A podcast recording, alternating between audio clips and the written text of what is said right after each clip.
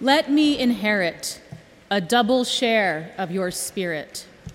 This is Elisha's one wish from his teacher, his mentor, the prophet Elijah. Let me inherit a double share of your spirit. He could have asked for anything. Let me inherit your followers, or God's favor, or enough goats and sheep to provide for my entire family. But no, let me inherit a double share of your spirit. Not just your spirit, but a double share of it. It's a bold ask. Perhaps Elisha had imposter syndrome, feeling inadequate compared to the great prophet Elijah. Perhaps Elisha had some ego going on and wanted to surpass his teacher. But I think it's more likely he knew that Elijah had left big shoes to fill, and he would need double the strength, double the spirit to keep going.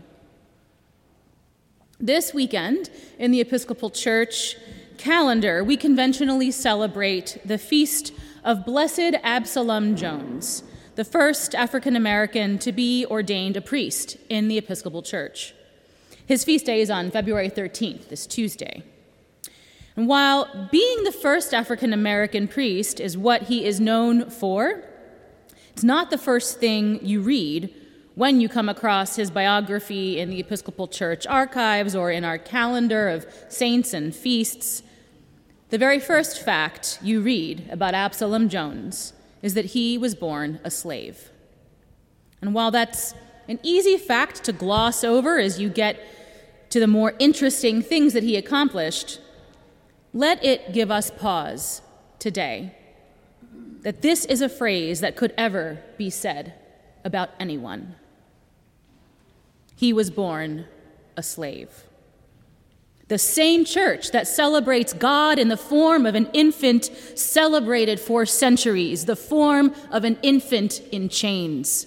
Innocent lives born into a system of exploitation it endorsed with a divine seal of approval. Absalom Jones was still enslaved during the Revolutionary War when the same people who enslaved him were enshrining the belief into the nation's founding that all men were created equal. He was not granted manumission until 1784, at which time he became the lay minister for black membership at St. George's Methodist Episcopal Church Working with his friend Richard Allen, the two greatly increased black membership at St. George's, a white church also that had black membership, with the black membership greatly increasing. Sound familiar, St. Michael and St. Jude's? Alarmed by the rise in black attendance in 1791, the vestry decided to segregate African Americans into an upstairs gallery without notice.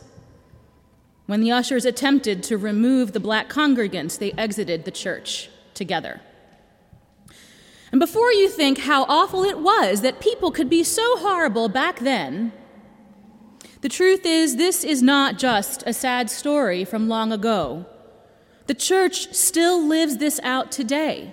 When neighborhoods change and different kinds of people start filling the pews, and churches dissolve into petty infighting in order to protect the status quo, or choose to close rather than see their church be taken over by those people. So Absalom and his congregation left and created their own church, and a few months later, petitioned for membership in the Episcopal Church on the following conditions the following three conditions. One, they be received as an already organized body. Two, that they have control over their local affairs. And three, that Absalom Jones be licensed as a lay reader and, if qualified, be ordained as their minister. In October of 1794, they were admitted as St. Thomas African Episcopal Church. Absalom Jones was ordained deacon a year later and then a priest seven years after that.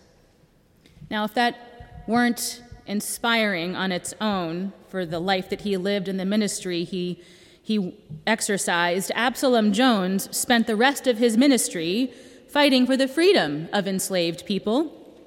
He continued to be a leader in his community, founding a day school as African Americans were excluded from attending public school, the Female Benevolent Society, and an African Friendly Society. And he did all this while serving as a beloved and caring pastor to his church, which grew significantly in his lifetime, making him known as the Black Bishop of the Episcopal Church. Let me inherit a double share of your spirit. We don't know, or at least hear, much about who took up the mantle of leadership of St. Thomas Church after Absalom Jones died in 1818, I have to wonder if he, because back then it would have been a he, shared Elisha's sentiment, needing twice as much the spirit of Absalom to create, continue the work that he began. We do know that St. Thomas continues over 200 years later to be a thriving African American Episcopal church in the suburbs or in, in really the proper city proper of Philadelphia. And we do know that the witness of Absalom Jones, a man who became free from the bonds of slavery to not only become a first, but committed to the work to ensure that there would be a second and a third and a fourth, remains an annual call for us to celebrate his life and honor his legacy. It's a necessary legacy one that reminds us that people are not what they are born into. Whether they are born into slavery or born into wealth and privilege, people are not what they are born into. They are who they are born as. People are born no more or less than as beloved children of God. The designations and advantages and characteristics our world assigns people are not at all who they are.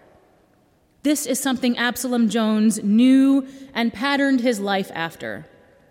It is what strengthened him to walk out of a church that wanted to silence and sideline him because of his success.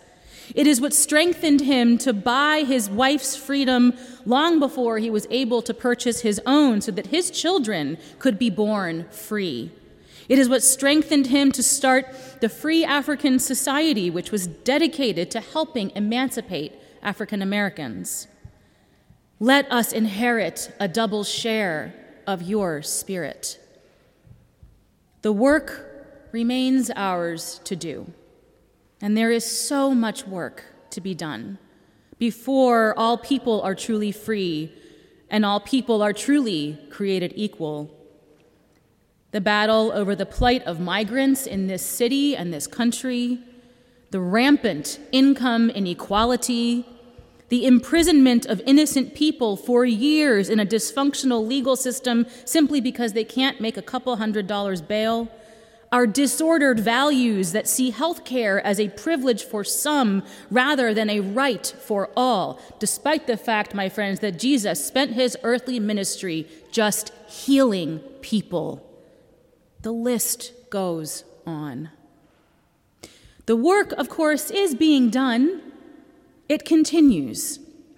Churches everywhere, including St. Michael's, feed the hungry, help the poor, they join with civic life in advocating for more just policies. And in small ways, every day, communities like this care for one another.